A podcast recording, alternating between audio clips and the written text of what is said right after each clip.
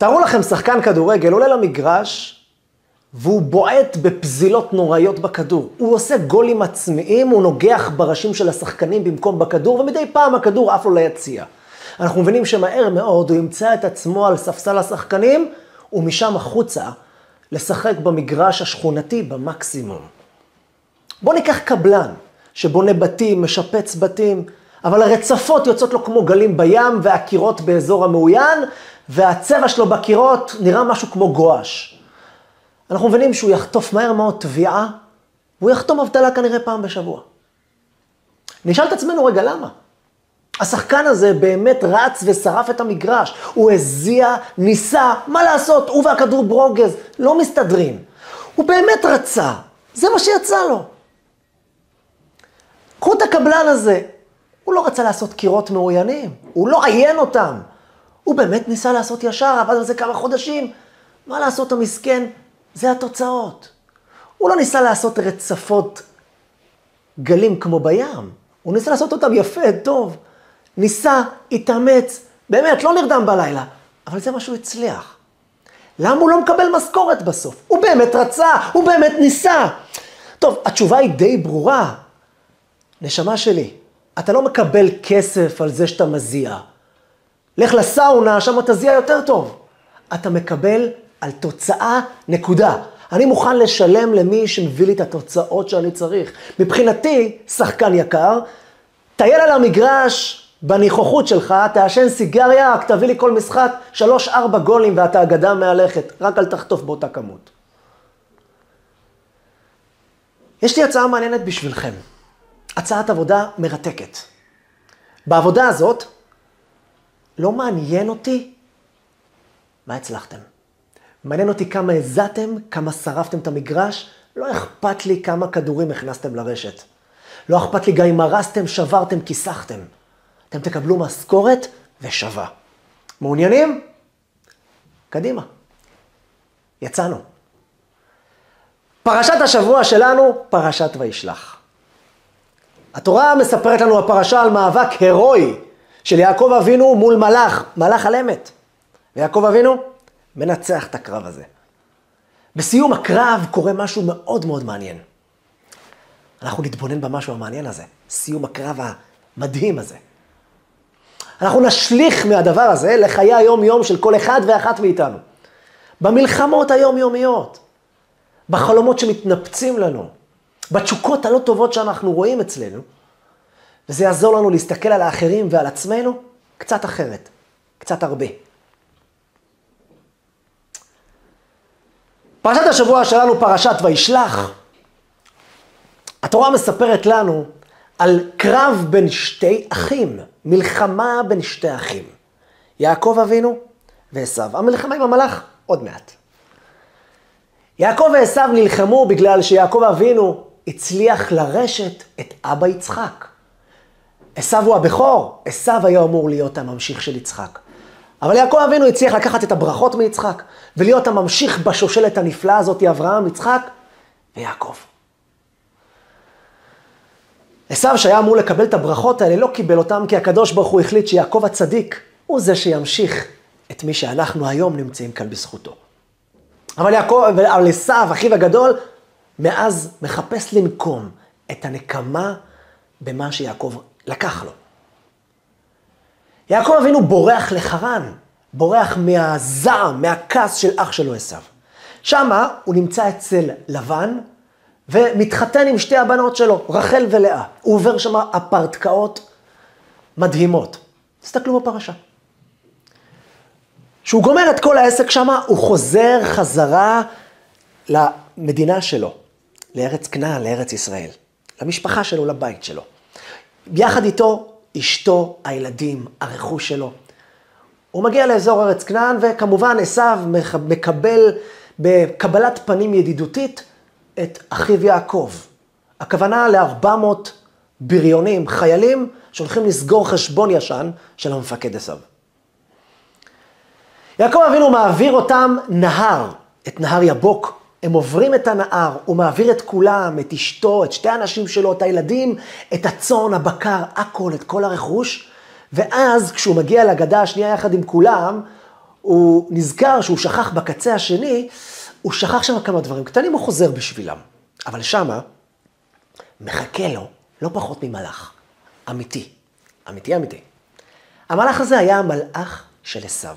כלומר, עשיו היה מאוד מוצלח, הוא גדל והצליח, וכמו שראינו, מפקד על 400 חיילים, וכנראה עוד הרבה יותר. הכוח הזה היה לו מלאך, שכיוון שעשו היה ראש האומות של כל אלה שאנחנו רואים היום, של אדום, היה לו מלאך שבעצם הוא היה מלווה שלו. הוא זה שדאג לניצחונות שלו. לה... אני מתכוון ניצחונות כראש ארגון פשע גדול. כי זה מה שעשו בחר להיות.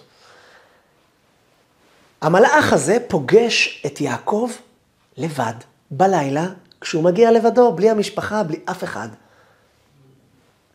כשהוא חזר מהנהר, בשביל הדברים הקטנים שהוא שכח. ויוותר יעקב לבדו ויאבק איש עמו עד עלות השחר. מתחיל איתם ביניהם, בין המלאך ליעקב. המלאך מחליט לסגור אחד על אחד עם יעקב, כמו שאומרים, ומתחיל מאבק מדהים. מתחיל קרב ביניהם, כשבסופו יעקב מנצח את הקרב ההירואי הזה. אנחנו מבינים שהקרב הזה לא היה בקראטה או באגרוף תאילנדי, זה היה אה, איזשהו קרב בכוחות רוחניים. כי אם זה בשביל קרב קראטה או, או זה, אז היינו לוקחים מישהו עם דן שמונה ככה שיסגור את העסק, אבל זה לא מול מלאך. מול מלאך זה מלחמה רוחנית. לא ניכנס לזה כרגע, אבל המלחמה הזאתי, יעקב מנצח אותה. בסיום הקרב הזה, שהמלאך מבין שהוא הפסיד את הקרב, הוא פונה ליעקב ואומר לו, תשמע, בואנה, אני חייב להגיד לך את האמת, וואלה, ניצחת אותי, פירקת אותי. אני רוצה להגיד לך שבגלל המקרב הזה, שניצחת אותי, אני רוצה לשנות לך את השם. לא יקרא עוד שמך יעקב, קראו לך יעקב, אני משנה לך את השם. מעתה יקראו לך ישראל. זה יהיה השם מעכשיו של יעקב אבינו, ישראל. לכן אנחנו נקראים בני ישראל, על שם אבא יעקב, ששינו לו את השם לישראל. המלאך משתמש במשפט, משפט מדהים. אני רוצה שנתעסק קצת במשפט הזה. נלקח מזה יסוד נורא, יפה כל כך. הוא משתמש במילים כי שרית עם אלוהים ועם אנשים ותוכל. אני קורא לך ישראל, אתה יודע למה? כי שרית, כי נלחמת. עם אלוהים, כאן הכוונה למלאך, למלאכים. ועם אנשים, עשו ולבן, ותוכל, וניצחת אותם, יכולת להם. לכן קוראים לך ישראל, על שם כי שרית, כי נלחמת. אני רוצה שנייה להבין משהו. רגע, למה אתה קורא לו ישראל על שם כי שרית על המלחמה? הרי כל הפואנטה פה זה לא שהוא נלחם עם מלאך, אלא שהוא ניצח את הקרב עם המלאך.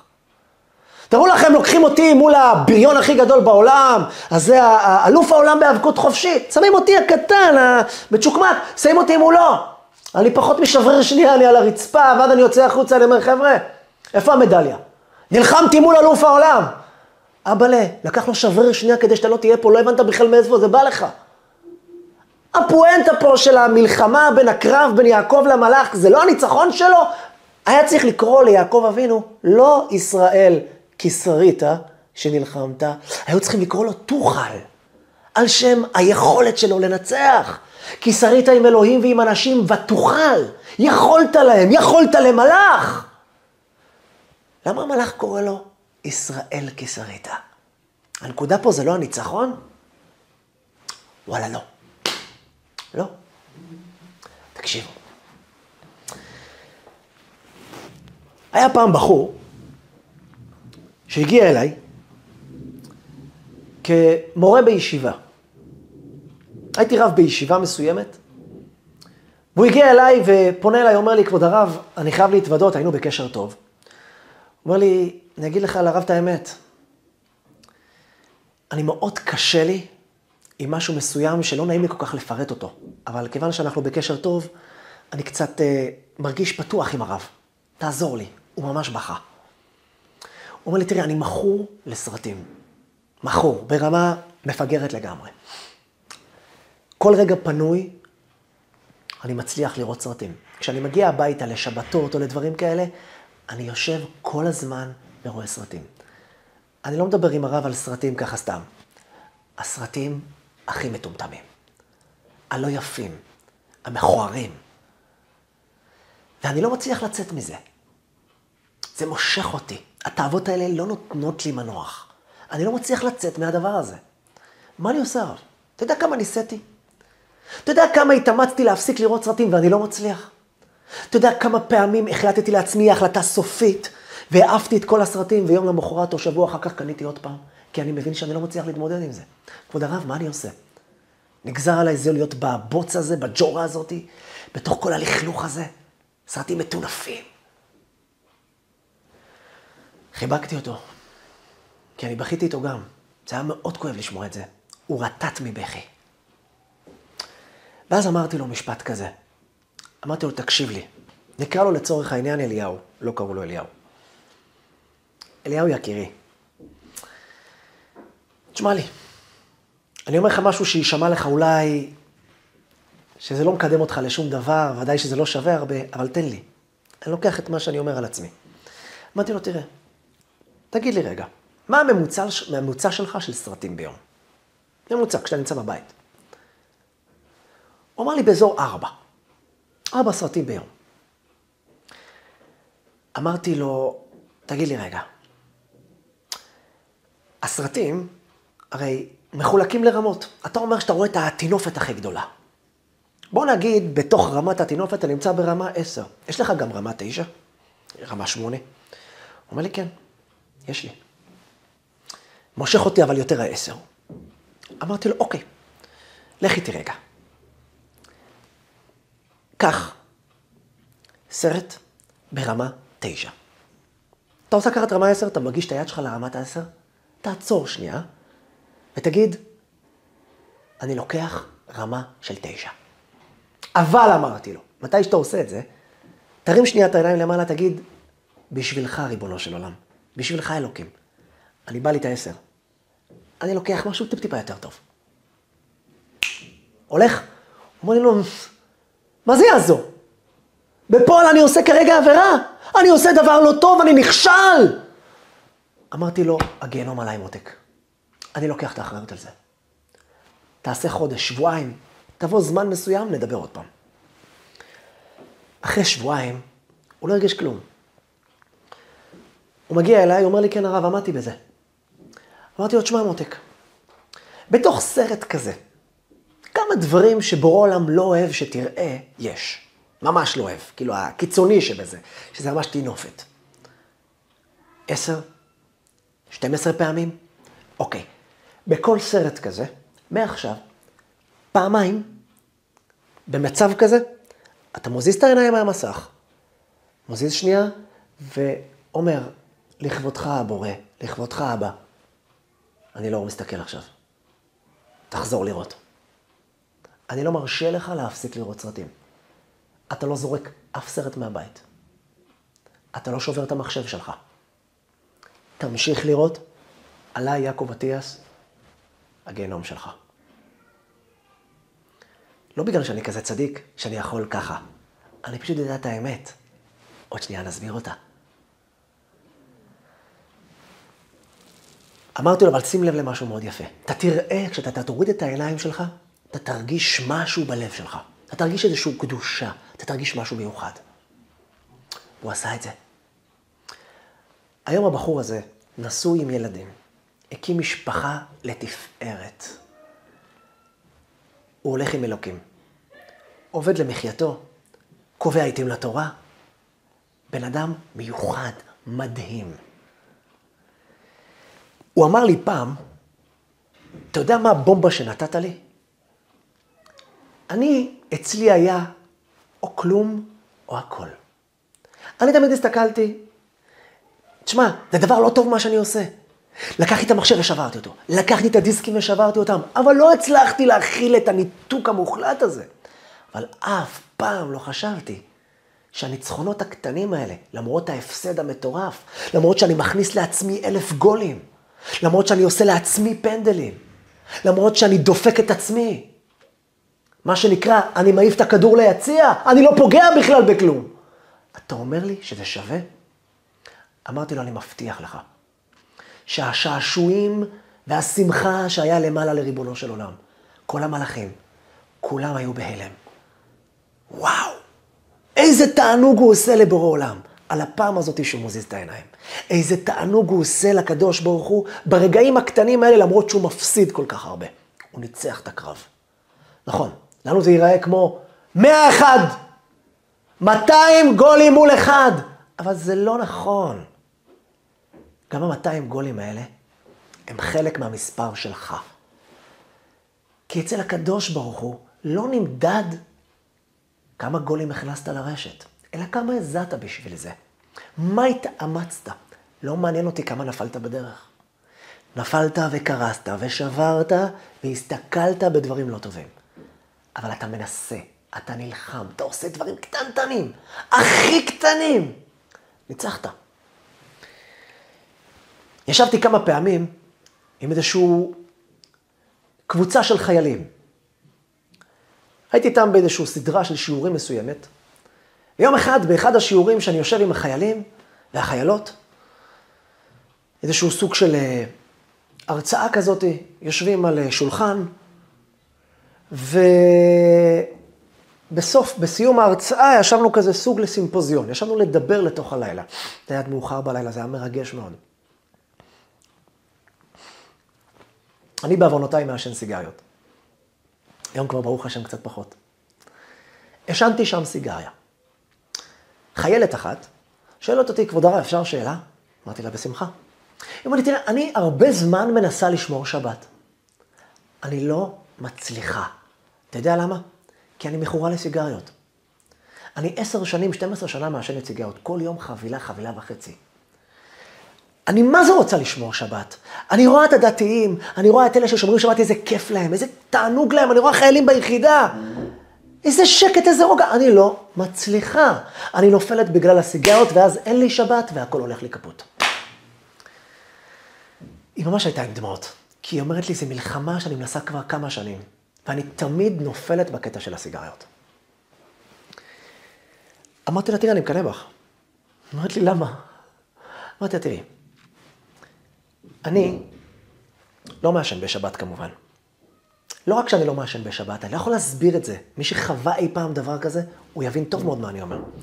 אני, הניקוטין כל הזמן עומדים לי פה. לא משנה פסיכולוגי, אמיתי, לא אמיתי, לא משנה כרגע, אני כל הזמן רוצה סיגריה. כל כמה זמן מסוים, נדלק לי, אדוני, מצית, סיגריה, תדליק. אוקיי. נכנס שבת, נכנס, השקיעה, הדלקת הנרות, באמת, מעולם לא קרה עד צאת השבת שחשבתי אפילו על סיגריה. אפילו לא חשבתי על זה. אין לי אפילו ניסיון בזה. אצלי שבת זה אש, זה חומה אל מצב שאני עובר אותה. אני מקנא בך. את יכולה לעשות תענוג לבורא בקטע הזה שאני בחיים לא יכול. אני לא עושה תענוג לבורא עולם בזה שאני לא מעשן. אין לי אופציה כזאת. אין לי ניסיון כזה בכלל. אני מקנא בך. אבל אמרתי לה, עכשיו אני אתן לך כלי להתמודד עם הבעיה. אמרתי לה כך, תראי, כמה את מעשנת ביום? חבילה, חבילה וחצי, בוא נלך על חבילה, בסדר? 20 סיגריות בחבילה. תקשיבי לי טוב, את פותחת חבילה ביום שישי. קחי סיגריה אחת, שברי אותה. תגידי, לפני שאת שוברת, אבאלה, אלוקים, זה בשבילך. אחד פחות בשבת. את מסוגלת? 19 סיגרות בשבת. יכולה? היא אומרת לי, כן, אבל מה, כאילו, אני מעשנת 19. אמרתי לה, נכון, עליי. עליי. אמרתי לי, מה, אתה מרשה לי לעשן בשבת? אמרתי לה, חס ושלום, אני לא מרשה. אני אומר לך מה שתעשי ככה. תלכי עם מה שאני אומר לך. זה אסור, אבל תעשי את זה. רק אחד, תורידי. אל תשרפי את הסיגריות. אל תגידי, זהו, סיימתי, את זורקת לפח. את לא תעמדי בזה בדיוק כמו עד עכשיו. שברי את האחד, שימי בצד רק, בבקשה. את המשפט הזה תגידי. זה משפט מכונן, זה פועל על הנפש ועל הנשמה. תגידי, לכבודך אלוקים. אני שוברת. שברת. אמרתי להם, בוא נדבר במפגש הבא. מפגש הבא, עוד כמה שבועות. בוא נדבר על זה. עובר כמה שבועות ואנחנו נפגשים פעם נוספת. והיא אומרת לי שהיא עמדה בזה. עשיתי לה תוכנית עבודה. תוך תקופה מסוימת היא עוברת ל-18, משם ל-17, משם אל תגמרי את כל הסיגריה. בואו נגיד אנחנו אוחזים ב-10, אל תגמרי את כל הסיגריה, תגמרי שלושת רבעי. זרקי ולפני הסוף תגידי, אבאלה, בשבילך. שימי צליפה. מהר מאוד היא הגיעה לאפס, אפס עישון בסיגריה. והיא שומרת שבת היום, היא שומרת כשרות. יש פה סוד. מאיפה היא קיבלה את הסייעתא דשמיא הזאת? הרי זה ברור למה זר לה להגיע לשם. אבל רגע, היא ברגע הזה מעשנת לך 19 סיגריות, היא דופקת אותך 19 פעמים ברור עולם. היא בעצם הפסידה 19-1. לא? זה לא תיקו 10-10? זהו, שלא.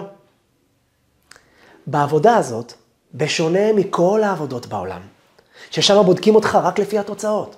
אתה עורך דין, אתה נמדד לפי מספר התיקים שזכית. אתה קבלן, לפי מספר הזמנות, לפי מספר הצלחות בנייה. אתה שחקן כדורגל, כמה הכנסת לרשת, כמה בישלת.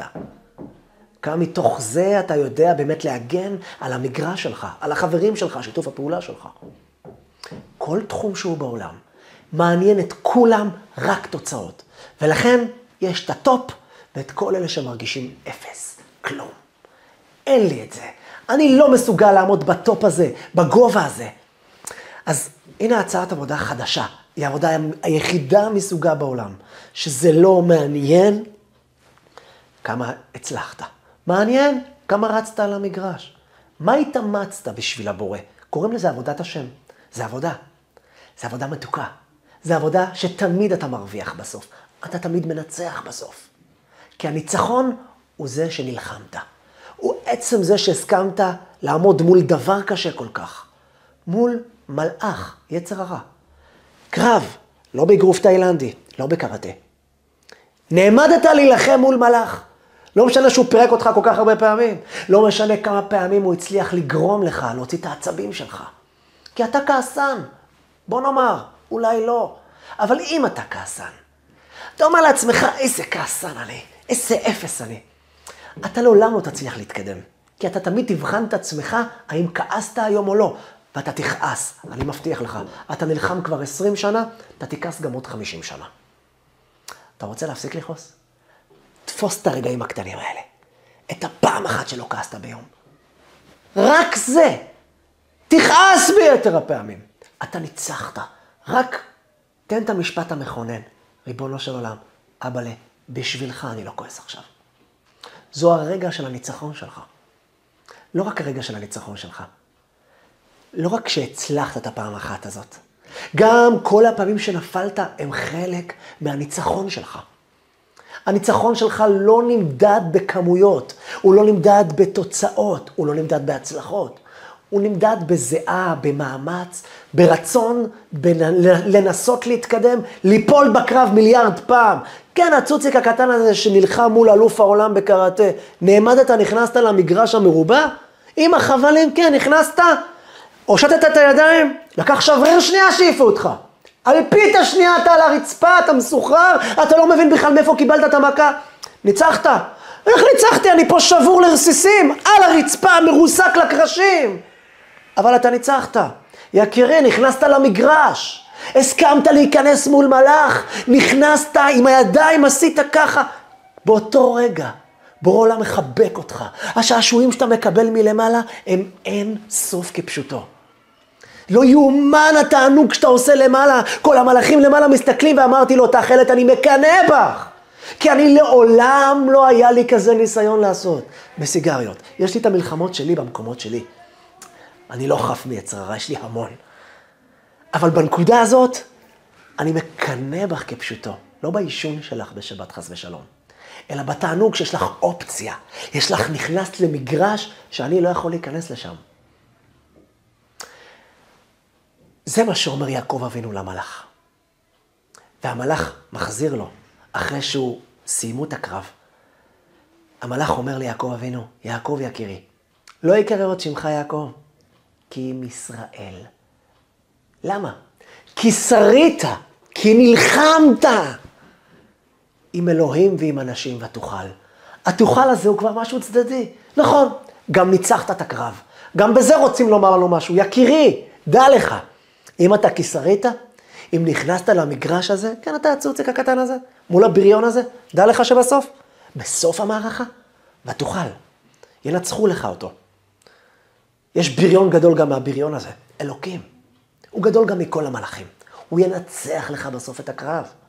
ותוכל, אבל תאמין, זה משהו צדדי. אתה תעשה משהו אחד, כי שרית. וזה לא מעניין כמה פעמים קרסת ונפלת. בשבת, בכעס, עם אשתך, עם הילדים, עם השכנים, עם התאוות שלך והתשוקות שלך והשקרים שלך, וזה לא משנה מה את או אתה עושים. דבר אחד מעניין את הבורא, תיכנס לזירה. אל תישאר בחוץ. תנסה. ואני מבטיח לך, אתה תיפול. אתה תיפול. אין מי שלא נפל שם. האנשים הכי גדולים. אבל אתה יודע למה האנשים הכי גדולים האלה בסוף נהיו גדולים? כי הם נכנסו לקרב הזה. הם הסכימו להיכנס למגרש הזה ולהבין שזה החיים. זה מגרש החיים, המגרש האמיתי. פה הקדוש ברוך הוא מודד אותך במקום היחיד בעולם, שלא שופטים אותך על התוצאות, אלא רק האם הסכמת להיכנס למגרש. ותאמין לי, אתה תראה שגם בסוף תאכל. את בסוף תאכלי. אנחנו נקראים בני ישראל, לא על שם יעקב. אפילו שעד היום אנחנו קוראים ליעקב אבינו יעקב אבינו. הקדוש ברוך הוא אבל קרא לנו בני ישראל. למה? אבל עד היום יעקב, על זה שאנחנו קוראים על שמו ישראל, בקושי משתמשים במילה ישראל. התורה בקושי משתמשת עם זה. מיד תסתכלו פסוקים אחר כך, ממשיכים לקרוא לו יעקב. למה אתה קורא לנו ישראל? כי יש כאן משהו מכונן במקרה הזה של המאבק בין המלאך ליעקב. אומר הקדוש ברוך הוא, אני רוצה שתקראו לכם בני ישראל, בני המלחמות. אתם אנשים של הקרב. אלה החיילים שהולכים בחזית. אלה שעומדים מול האויב פנים אל פנים, למרות שהאויב הולך לפעמים עם פצצות הרבה יותר חזקות משלנו. אבל אתה עומד חשוף מולו, ואתה אומר, תפאדל, אני לא זז אחורה. אומר הקדוש ברוך הוא, תראה, עצם זה שנעמדת לפה, אתה כבר תקבל את המשכורת שלך. כאן בעולם הזה ובעולם הבא. אני אפתח לך שערי ישועות, אני אפתח לך פרנסה, אני אפתח לך את מה שאתה מבקש ממני. כי אתה הסכמת להיכנס לזירת הקרב. אתה לא מעניין אותך מה התוצאות שלך. רגע אחרי שאתה לקרשים, אתה קם פעם נוספת ועושה עוד פעם ככה. ושנייה אחרי שעוד פעם אתה קורס, עוד פעם אתה לא מרים, אני לא יכול. אתה נעמד פעם נוספת ועוד פעם שם את הידיים שלך. מול כל דבר שהוא, מול כעס, מול גאווה, מול שקרים, מול תאוות, מול מלחמות, מול כל דבר לא טוב, או תשוקות לא טובות שיש לנו, או דברים שאנחנו מאוד היינו רוצים להצליח בהם, ואנחנו קורסים, אבל רגע אחר כך, אנחנו עושים עוד פעם את הככה. כל פעם שעשינו ככה, כל פעם שנכנסנו לזירה עם החבלים, ניצחנו. אבל גם בסופו של דבר, אומר הקדוש ברוך הוא, דע לך שגם תוכל, אתה גם תנצח. אבל איך קוראים לנו, לכל האומה הנפלאה שלנו? בני ישראל, ארץ ישראל. למה? כי שרית. אנחנו נלחמים, אנחנו לא המוותרים, אף פעם. עם קשה עורף אנחנו. תשאלו את כל הגויים בכל אלפיים שנות גלות שלנו. אנחנו עם קשה עורף. אנחנו עם של מלחמות. לא שברו אותנו, גם לא ישברו אותנו אף פעם. אל תישברו. רק תיכנסו לקרב, רק תיכנסו לזירה. ניצחתם כבר.